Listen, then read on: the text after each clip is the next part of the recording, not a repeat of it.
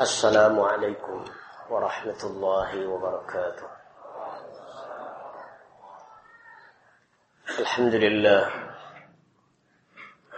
والصلاة والسلام على رسول الله وعلى آله وصحبه ومن اهتدى بهداه. أما بعد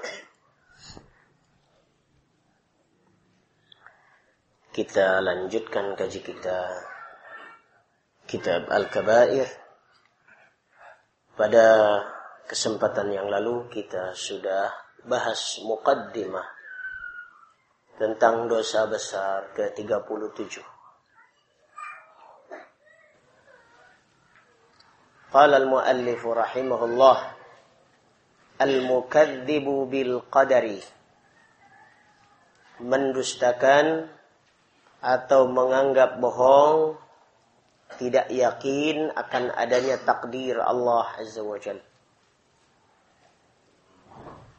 Kita muqaddimahi kemarin bahwa meyakini takdir harus meyakini empat hal. Yang pertama, yakin bahwa semua yang terjadi telah diketahui oleh Allah Azza wa Jalla.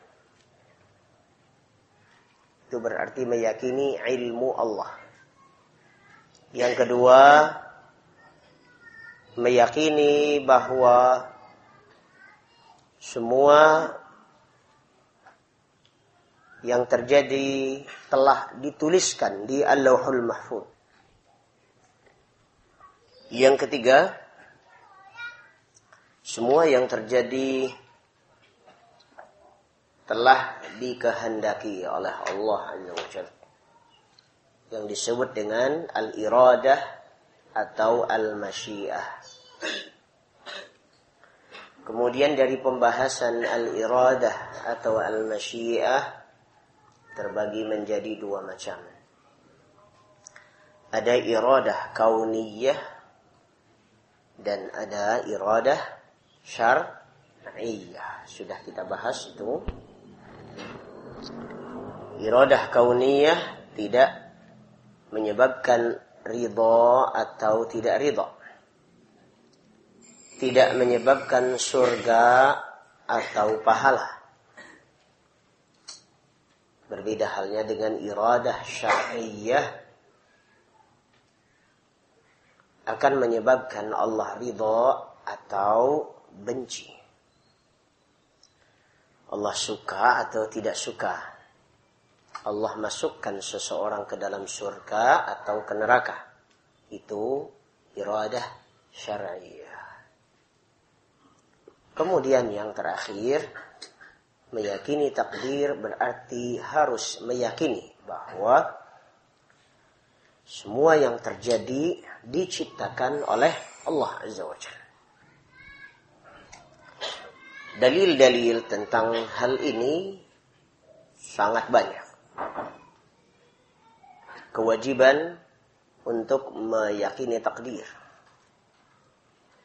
Allah Azza wa Jal sebutkan di dalam surah Al-Qamar ayat 49 di antaranya. Qala ta'ala, Inna kulla syai'in khalaqnahu biqadar. Sesungguhnya kamilah yang telah menciptakan segala sesuatu dengan qadar. Wa qala ta'ala wallahu khalaqakum wa ma ta'malun. Dalam surah As-Saffat ayat 96. Dan Allah lah yang menciptakan kalian dan semua yang kalian perbuat perilaku kita itu telah diciptakan oleh Allah Azza wa Jal. Kemudian surah Al-Insan ayat 30 qala ta'ala wa ma tasha'una illa ayyasha Allah. Dan tidaklah kalian menghendaki sesuatu melainkan karena Allah yang telah menghendakinya. Maka dari itu ikhwas kalian kita sangat membutuhkan hidayah atau taufik. ketepatan dan kecocokan dari Allah Azza wa Jal agar kita ini ngepas dengan kebenaran. Maka munculnya banyak orang pinter tapi tidak benar.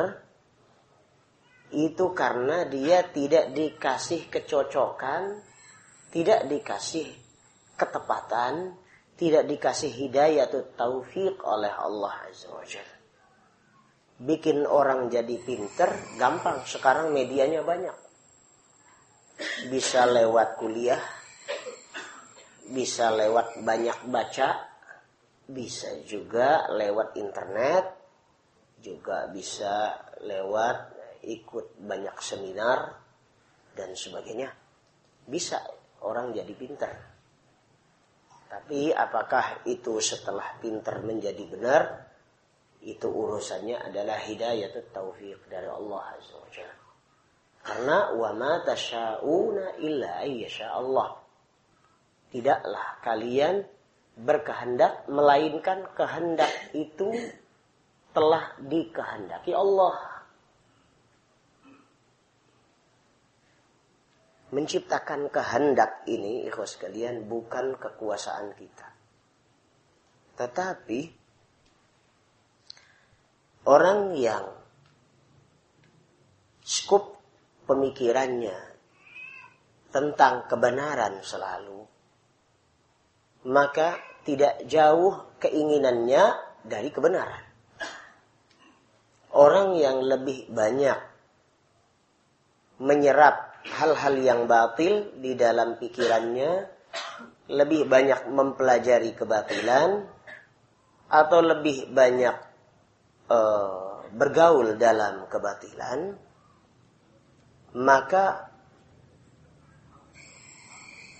kehendak-kehendaknya, kecenderungannya, hobinya akan mengarah kepada apa yang menjadi kesan di dalam hatinya. Dan di situ diperlukan ilmu yang sahih. Ilmu yang sahih gaul yang soleh akan membimbing kita pada amal yang soleh. Kalau kita sudah memiliki ilmu yang sahih, gaulnya yang soleh, dapat hidayah atau taufik dari Allah Azza wa dah tuh orang benar, jadi benar orang. Selanjutnya ya sekalian. Sebuah hadis dari Aisyah radhiyallahu anha bahwa Rasulullah Sallallahu Alaihi Wasallam bersabda dan hadisnya sahih. Sittatun la'antuhum wa la'anahumullah. Ada enam golongan manusia yang aku laknati dan dilaknati oleh Allah Azza wa Jalla. Perhatikan berarti ini indikator bahwa itu adalah dosa besar karena diancam dengan laknat. Wa kullu nabiyyin mujabun dan semua nabi doanya diijabah. Mujabud da'wah. Dikabulkan doa para nabi itu. Dan laknat itu merupakan doa kejelekan. Mendoakan jelek itu artinya melaknati. Melaknati berarti mendoakan jelek. Kalau orang umum bilangnya sialan, sial dan sial, sial. Nah itu berarti melaknati. Ya. Mendoakan apa? Sial. Jazakallahu khair. Barakallahu fiik. Zawajaka arba'an. Untungnya pada nggak ngerti. Yang pertama, al-mukadzibu biqadar. Yang pertama adalah orang yang mendustakan atau tidak mempercayai adanya takdir. Yang kedua, wazaidu fi kitabillah. Orang yang menambah-nambah ayat dalam kitab Allah. Wal mutasallitu bil jabarut. Dan diktator. Penguasa yang diktator tangan besi tidak memiliki rahmah kepada orang kecil, rakyat jelata. Wal mustahillu hurum Allah. Awal mustahillu haram Allah. Dan orang yang menghalalkan atau menganggap halal enteng akhirnya melanggar apa-apa yang diharamkan Allah. Wal mustahillu min itrati ma Allah. Juga sanak famili dan keturunanku yang menghalalkan apa yang Allah haramkan. Ini secara khusus. Kalau sudah mengaku sebagai keturunan Nabi Shallallahu Alaihi Wasallam, dosa mereka itu justru lebih dahsyat daripada dosa orang umum. Wattariku sunnati dan orang yang sengaja-sengaja meninggalkan sunnahku kata Nabi berat ya berat jangan dianggap enteng meninggalkan sunnah itu kadang orang berpikir bahwa meninggalkan sunnah Nabi Shallallahu Alaihi Wasallam itu Ya biasa saja orang sunnah ini kok kan cuma sunnah. Gitu. Nah, anggapan bahwa cuma sunnah itu ini mendiskreditkan sunnah. Apalagi kalau sunnah itu hukumnya wajib. Ada sunnah yang hukumnya sunnah. Ada sunnah Nabi yang hukumnya wajib. Ya. Baik.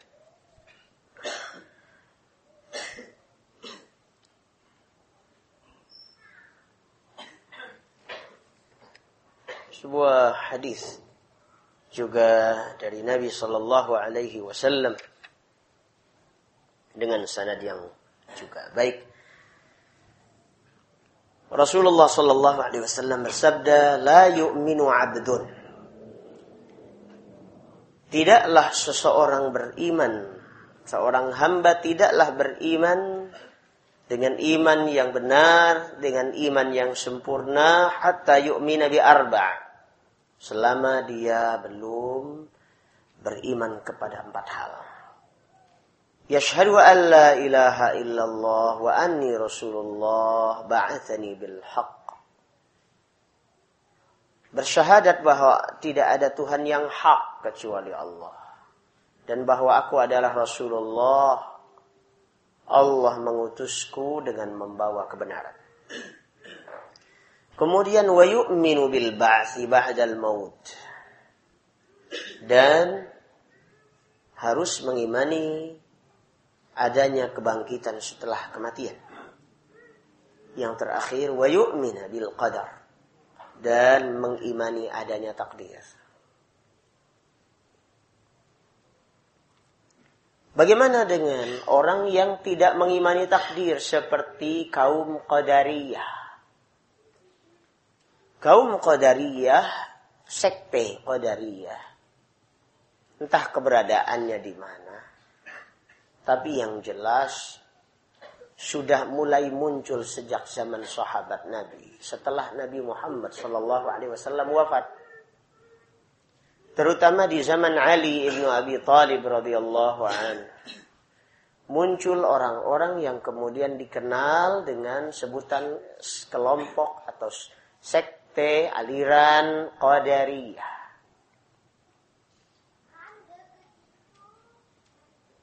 menurut mereka tidak ada takdir itu. Semua yang terjadi ini kebetulan. Dan Allah baru tahu, oh ternyata terjadi begini.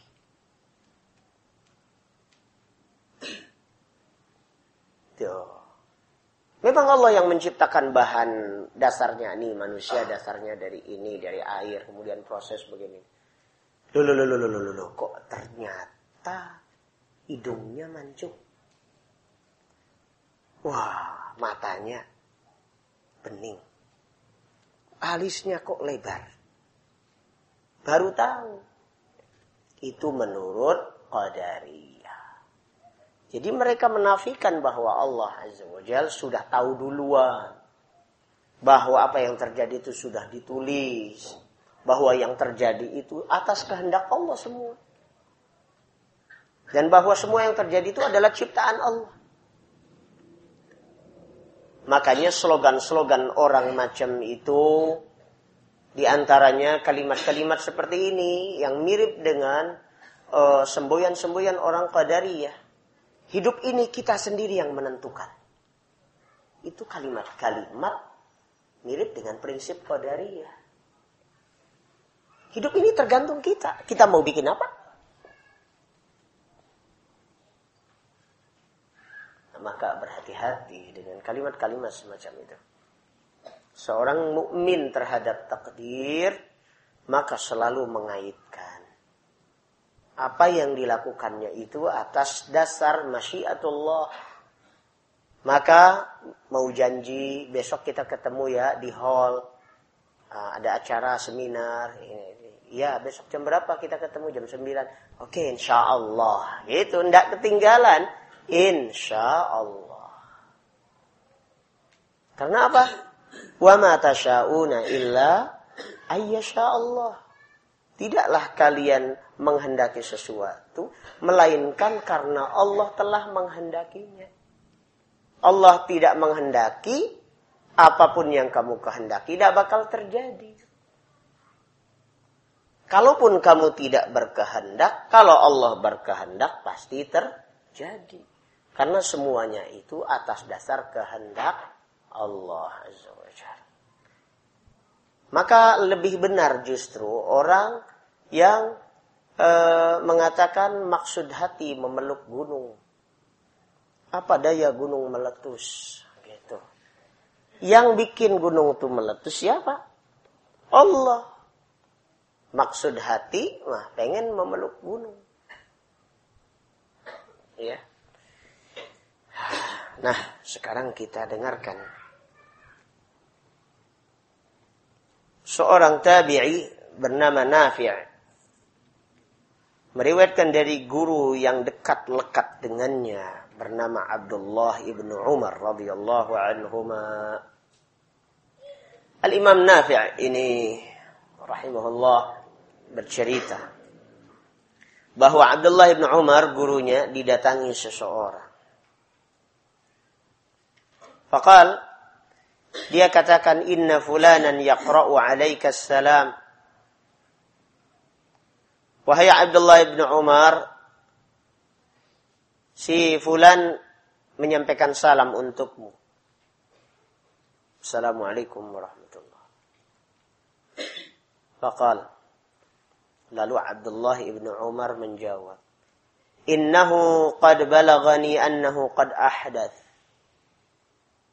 telah sampai berita kepadaku bahwa fulan tersebut telah membuat bid'ah.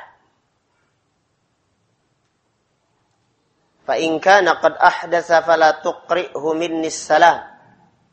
Kalau memang benar dia telah melakukan bid'ah, telah menciptakan kreasi suatu bid'ah, jangan sampaikan salam jawab jawab salamku kepadanya. Artinya tidak dijawab salamnya. Kalaupun salam tidak di tidak dijawab. Kok bisa begitu? Masa sih? Kan antar muslim. Padahal kan hak antar muslim. Idza laqitahu fasallim alaihi kalau kalau kamu ketemu dia salam. Makanya kalau ada teman-teman di antara kita ini ada orang sama-sama berjenggot kemudian oh ini ngajinya jadi kitab tauhid tafsir Ibnu Katsir apa ketika kita sampaikan salam dia nggak mau jawab salam. Itu ada apa-apa. Ini kenapa ente nggak jawab salam aneh? Ada lagi yang begitu ketemu itu mau menyampaikan kalimat itu tidak salam tapi bismillah. Bismillah. Bagaimana menurut antum begini, begini, begini? Lu kok bismillah ente? Mau ngapain? ketemu orang tuh, bismillah. Ya. Mau ngasih duit, ya bismillah. Bismillah, ngasih, ngasih duit. Datang ketemu, salam. Ini ada tren baru. Udah, udah lama sih sebenarnya ini terjadi. Jadi ketemu tuh bukannya salam tapi bismillah. Aneh ini. Ya. Nah, kita lanjutkan dulu ini tentang uh, orang Qadariyah ini. Kata Abdullah bin Umar, "Inni sami'tu Rasulullah sallallahu alaihi wasallam yaqul" يكون في هذه الأمة خصف ومسخ أو قذف في أهل القدر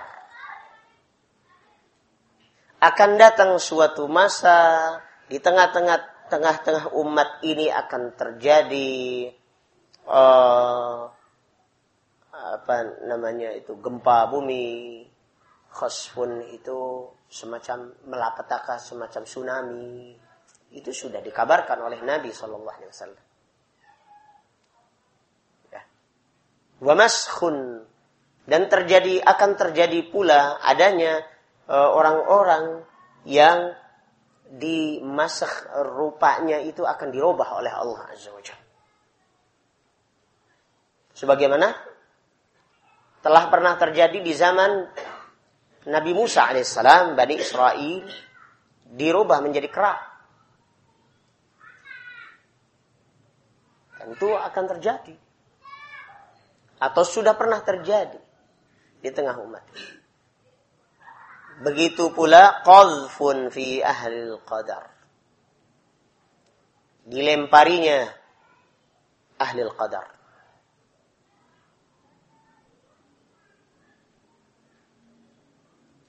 Tuduhan-tuduhan terhadap orang-orang yang meyakini takdir oleh orang-orang tidak yang tidak meyakini takdir. Orang-orang yang tidak meyakini takdir dengan benar ini ada dua golongan. Tadi yang pertama disebut Al-Qadariyah. Yang menafikan adanya takdir. Seluruh yang terjadi ini mutlak karena perbuatan makhluk. Allah tidak tahu menahu. Allah baru tahu setelah terjadi. Itu menurut Al-Qadariyah. Sebaliknya menurut Al-Jabriyah, manusia tidak punya andil apa-apa. Semuanya itu yang menggerakkan adalah Allah. Jadi kita bersin, siapa yang bersin? Allah yang bersin. Ya, gitu. Itu Al-Jabriyah modelnya.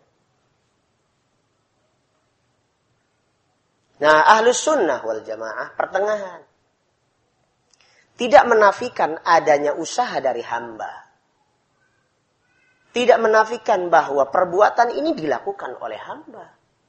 Tetapi perbuatan tersebut tidak mungkin terjadi tanpa pertolongan Allah, tanpa taufik Allah, tanpa iradah Allah, tanpa kekuatan dari Allah. Maka kalimat ahli sunnah adalah la haula wa la quwata illa billah. Wa ma taufiqi illa billah. Itu.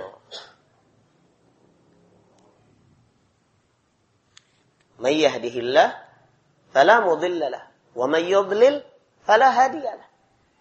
Begitu. Barang siapa yang di, diberi petunjuk oleh Allah, maka tidak akan ada yang bisa menyesatkannya.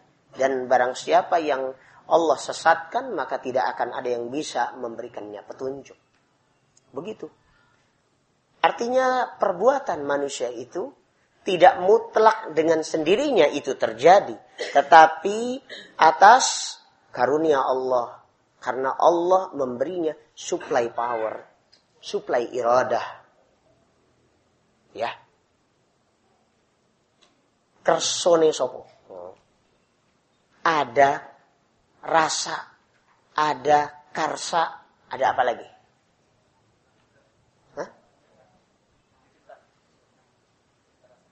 Ada cipta. Semua itu dari Allah Azza wa Jalla.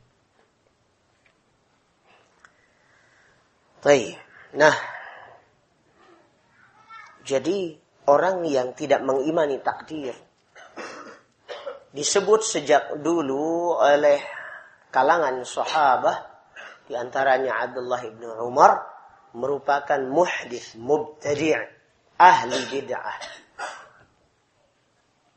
ahli bid'ah dan yang sebaliknya daripada Al-Qadariyah, Al-Jabriyah sesungguhnya sama.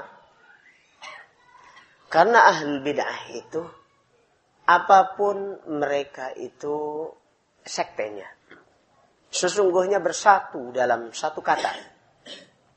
Yaitu penyelewengan terhadap sunnah Nabi Sallallahu Alaihi Wasallam. Sebagaimana juga milalul kufri wahidatun. Wa ini ikhtalafat wujuhatu nazarihim. Orang-orang kafir, apa pun bentuk kekafirannya, apakah mereka itu golongan palang atau golongan butong, oh, golongan apa lagi, uh, apa saja bentuk kekafirannya, apakah mereka menyembah batu atau menyembah sapi uh, atau menyembah sapi antara sapi dan sapi ada yang menyembah semuanya. Ada yang menyembah kuburan, menyembah wali. Semua orang kafir itu milahnya wahidah Sesungguhnya agamanya satu. Agama apa? Agama kufur. Agama syirik.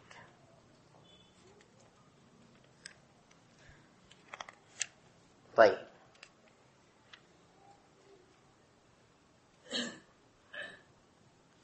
Kemudian kita masuk pada dosa besar ke-38.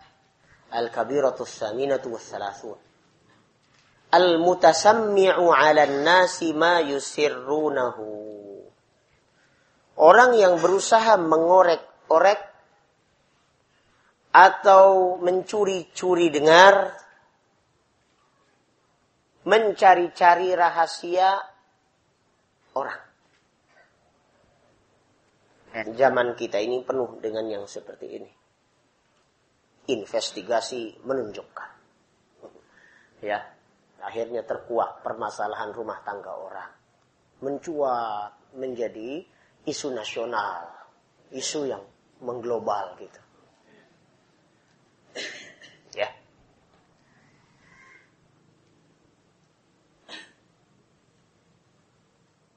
Wala'allaha laysat bikabirah. Al-Imam Az-Zahabi rahimahullah ragu di dalam hal ini apakah ini termasuk dosa besar atau tidak. Akan tetapi beliau berdalil dengan surah Al-Hujurat ayat 12. Wala tajassasu. Dan janganlah kalian melakukan spionase. Tajassus. Desas, desus. Cari-cari. Apa tuh namanya?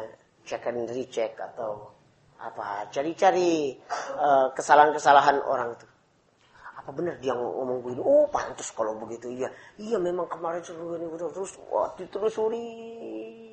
Gitu kayaknya profesinya itu.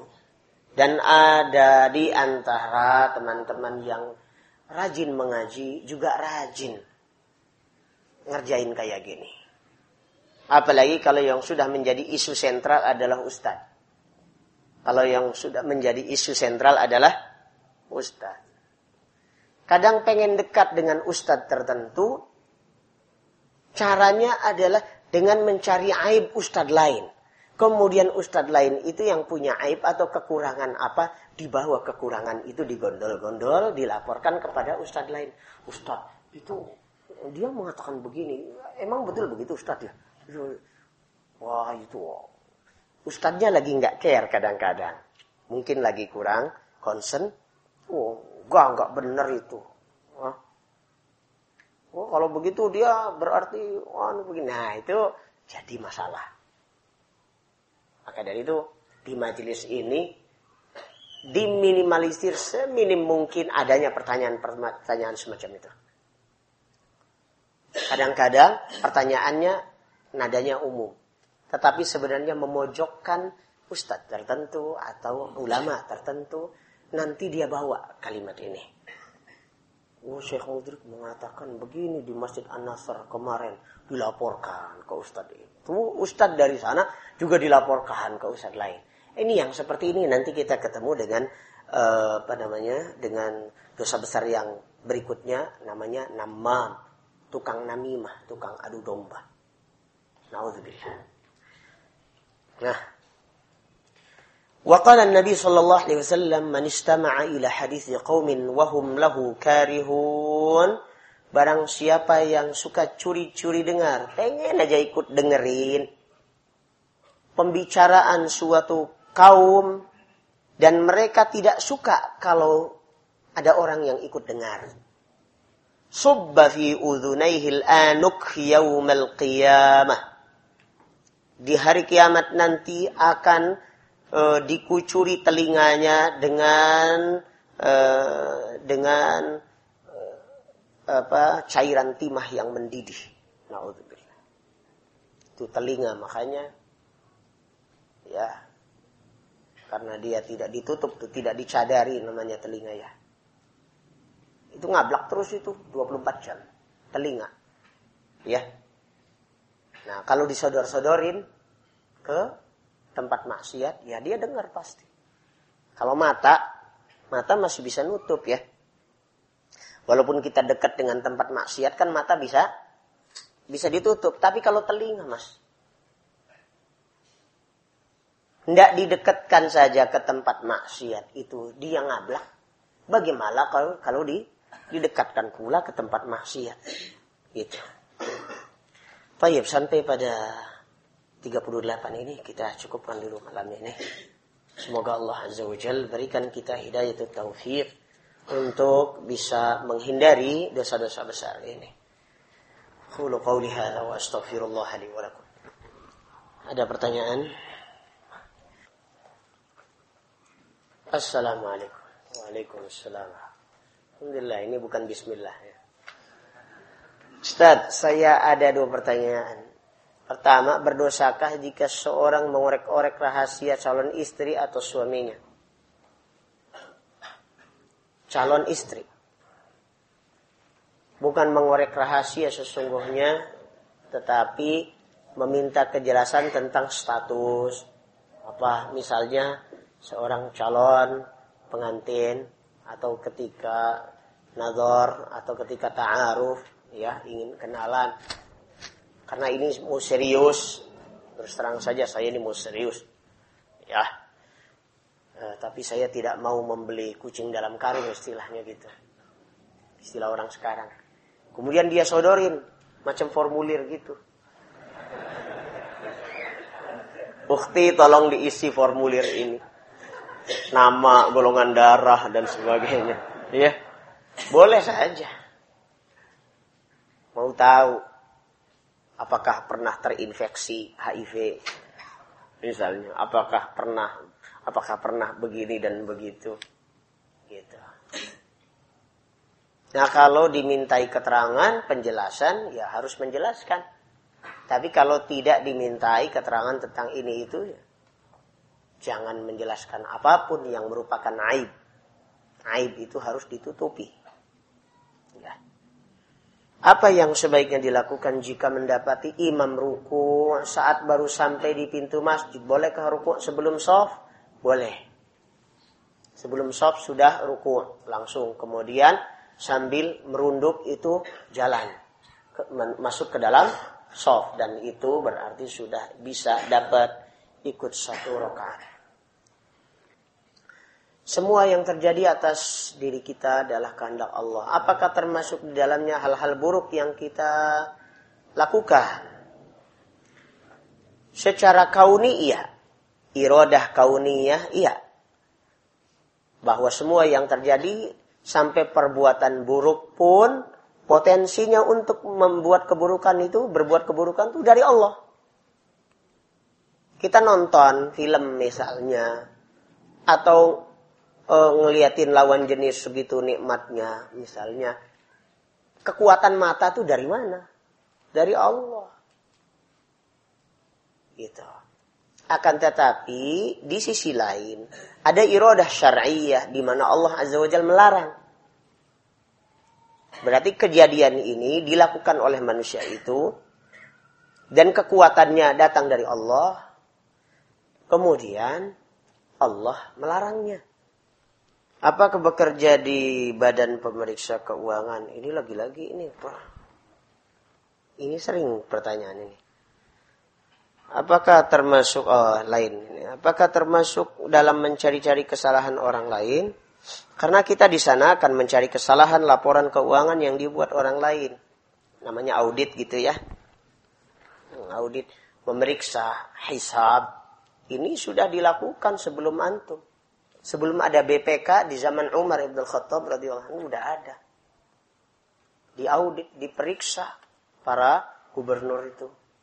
Ya, para gubernur di berbagai wilayah itu diperiksa oleh utusan Umar Ibn Khattab radhiyallahu anhu. Jadi tidak masalah. Itu bukan termasuk dalam dosa besar. Apakah audit investigatif yang termasuk menyelidiki suatu kasus korupsi termasuk dalam menguping omongan rahasia orang lain? Tidak, tidak termasuk. Yang dimaksud tadi itu, ini misalnya saya lagi ngomong berdua nih. Ngobrolin berdua asik banget pokoknya. Ada yang ketiga datang, nimbrung. Nah, yang berdua ini merasa jengah, tidak enak gitu. Pak nanti. Tapi kita berdua juga, ini kan teman juga ini. Kalau dia tidak ikut duduk, kita tidak enak kalau. Tapi kalau dia ikut duduk, mestinya dia kagak denger ini omongan kita berdua ini. Gini khusus berdua ini. Nah, ini tidak boleh. Jadi harus minta izin. Yang ketiga yang baru datang nih, maaf nih saya mau ikut duduk. Boleh nggak saya ikut dengar? kalau masalah ikut duduk sih sebenarnya asalnya ndak ndak dilarang. Karena bangku ini juga bukan punya saya. Cuma urusan suaranya ini ente tidak termasuk yang boleh dengar. Itu harus terus terang kalau memang tidak suka. Nah kalau ternyata tidak dikehendaki untuk ikut dengar jangan maksain. Nah kalau maksain juga malah mencuri-curi dengar gitu menyelinap dari balik pintu. Dengerin apa sih dia Nah, ini masuk dalam kategori ini. Nah, kalau yang tadi audit investigatif itu tidak termasuk begitu ya. Ustadz, bagaimana mengetahui sunnah yang wajib dan sunnah yang sunnah? Apa kaidah yang dipakai? Yang dipakai adalah ilmu usul fikih. Dengan ilmu usul fikih, seseorang bisa mengerti. Dan ilmu usul fikih itu di antara perangkat dasarnya adalah pemahaman terhadap bahasa Arab yang benar. Jadi ngerti bahasa Arab, ya, tahu uh, sunnah-sunnah Nabi Shallallahu Alaihi Wasallam dan juga tahu ilmu usul fikih itu bisa memahami bahwa yang ini perintah Nabi yang indikasinya wajib. Ini perintah Nabi yang indikasinya sunnah hukumnya gitu. Apa hukumnya menulis salam di email ketika berkomunikasi dengan teman? Boleh, karena itu tidak mungkin emailnya bicara kan. Nah, tidak mungkin dalam email itu kalau salam pasti bersuara gitu. Assalamualaikum gitu. Kan nggak gitu. Ya, dengan kata-kata ya kata-kata sama dengan surat. Email itu kan juga surat ya. Cuma dia pakai i kalau yang lain tuh P, paper, letter. Gitu. Jadi bagaimana jika kita mendengar sesuatu perkataan dari seorang ustadz yang kita belum atau masih ragu atas perkataan itu. Ke mana kita cari kebenarannya? Tanyakan kepada ustadz itu juga. Ustadz saya kurang jelas. Yang tadi maksudnya bagaimana? Saya kurang paham atau bahkan saya ragu. Apa benar begitu? Nah Ustadz tuh mungkin ngomongnya global kan gitu. Ada omongan yang sifatnya global. Perlu diperjelas. Jangan kemudian omongan tuh diadukan kepada pihak lain. Itu adabnya tidak benar. Apakah waktu Isya sudah masuk? Kalau sudah masuk kasih tahu saya. Bolehkah kita sholat qobla dulu di rumah? Qobla. Padahal belum azan, tapi sebenarnya sudah masuk waktu sholat. Mungkin di lain tempat sudah azan, di An-Nasr belum azan. Mungkin kita terlambat sedikit 5 menit misalnya gitu. Tapi sudah masuk waktu dan kita sudah dengar azan ya. Tidak apa-apa. Salat sunnah, qobliyah dan seyogianya memang di rumah. Ya, terutama yang baru pada datang ba'dal maghrib misalnya tidak ikut eh, kajian di sini misalnya. Tidak apa-apa. Salat qobliyah di rumah. Nyampe di masjid ternyata masih ada waktu tunggu. Tahiyatul masjid. Begitu. Ternyata tidak dapat langsung ikut berbaris. Lebih utama manakah apabila saat tiba di masjid sholat qobliyah atau tahiyatul masjid atau boleh digabung niatnya? Ah, yang atau ini yang benar. Atau boleh digabung niatnya? Boleh. Jadi dua sholat boleh digabung satu niat. Dua rakaat sama nilainya dengan empat rakaat? Iya. Para ulama menjelaskan jika memang sholat itu selevel sunnah. Ini hukumnya sunnah, yang ini juga sunnah. Maka dua-duanya niat itu digabung jadi satu dalam satu sholat itu. Boleh. ya. Ustadz, apakah program wakaf masih ada? Jika masih, bagaimana prosedurnya? masih ada terus dan terus akan ada dan akan terus ada. Sampai sekarang kami masih uh, berhutang 650 juta rupiah kepada yang meminjami. Jadi kemarin tanah itu 2,6 hektar, alhamdulillah sudah kita handle. Tetapi urusannya belum selesai. Kenapa belum selesai? Al-Ma'had hanya punya dari hasil apa penggalangan dana dari beberapa bulan yang lalu itu cuma sekitar 300 juta kita dapat itu selama ini. Yang harus dibayar itu 1,75. 1 miliar 750 juta. Tetapi deadline dari bank eh, apa namanya Bank BNI Tangerang pihak yang memegang sertifikat tanah tersebut mengharuskan hari Senin yang lalu, Senin Senin pekan kemarin. Ya. Kita harus sudah lunasi. Akhirnya jibaku seperti apa? Akhirnya ada orang yang meminjamkan uangnya. Nih 500 juta sifatnya pinjam. Kalau Ma'had tidak mampu untuk mengembalikan uangnya, saya ambil tanah.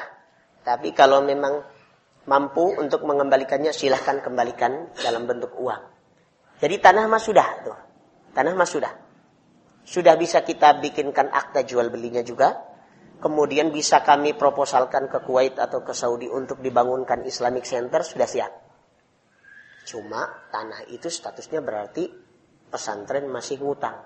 Jadi yang ingin ikut wakaf masih terbuka lebar kesempatannya Apabila ibu atau bapak yang menulis uh, pertanyaan ini mungkin uh, memiliki dana yang cukup besar, uh, dananya yang paling urgent sekarang ini dibutuhkan adalah 650 juta rupiah.